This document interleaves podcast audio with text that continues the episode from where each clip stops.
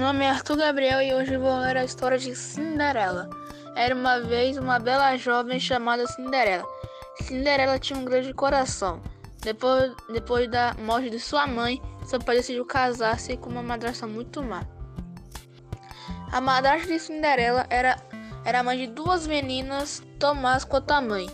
Cinderela era tratada duramente pela madrasta de suas filhas.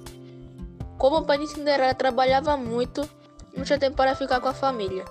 Uma bela noite, a família recebeu o convite do príncipe e seus pais para uma grande festa em comemoração aos 21 anos do príncipe.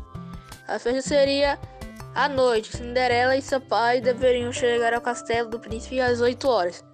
Fora do castelo, o príncipe viu Cinderela conversando com, seus amigos, com suas amigas e logo de cara se apaixonou pela bela jovem. No dia seguinte, o príncipe foi à casa de Cinderela pedir em casamento. Assim, Cinderela aceitou o pedido e foram felizes para sempre.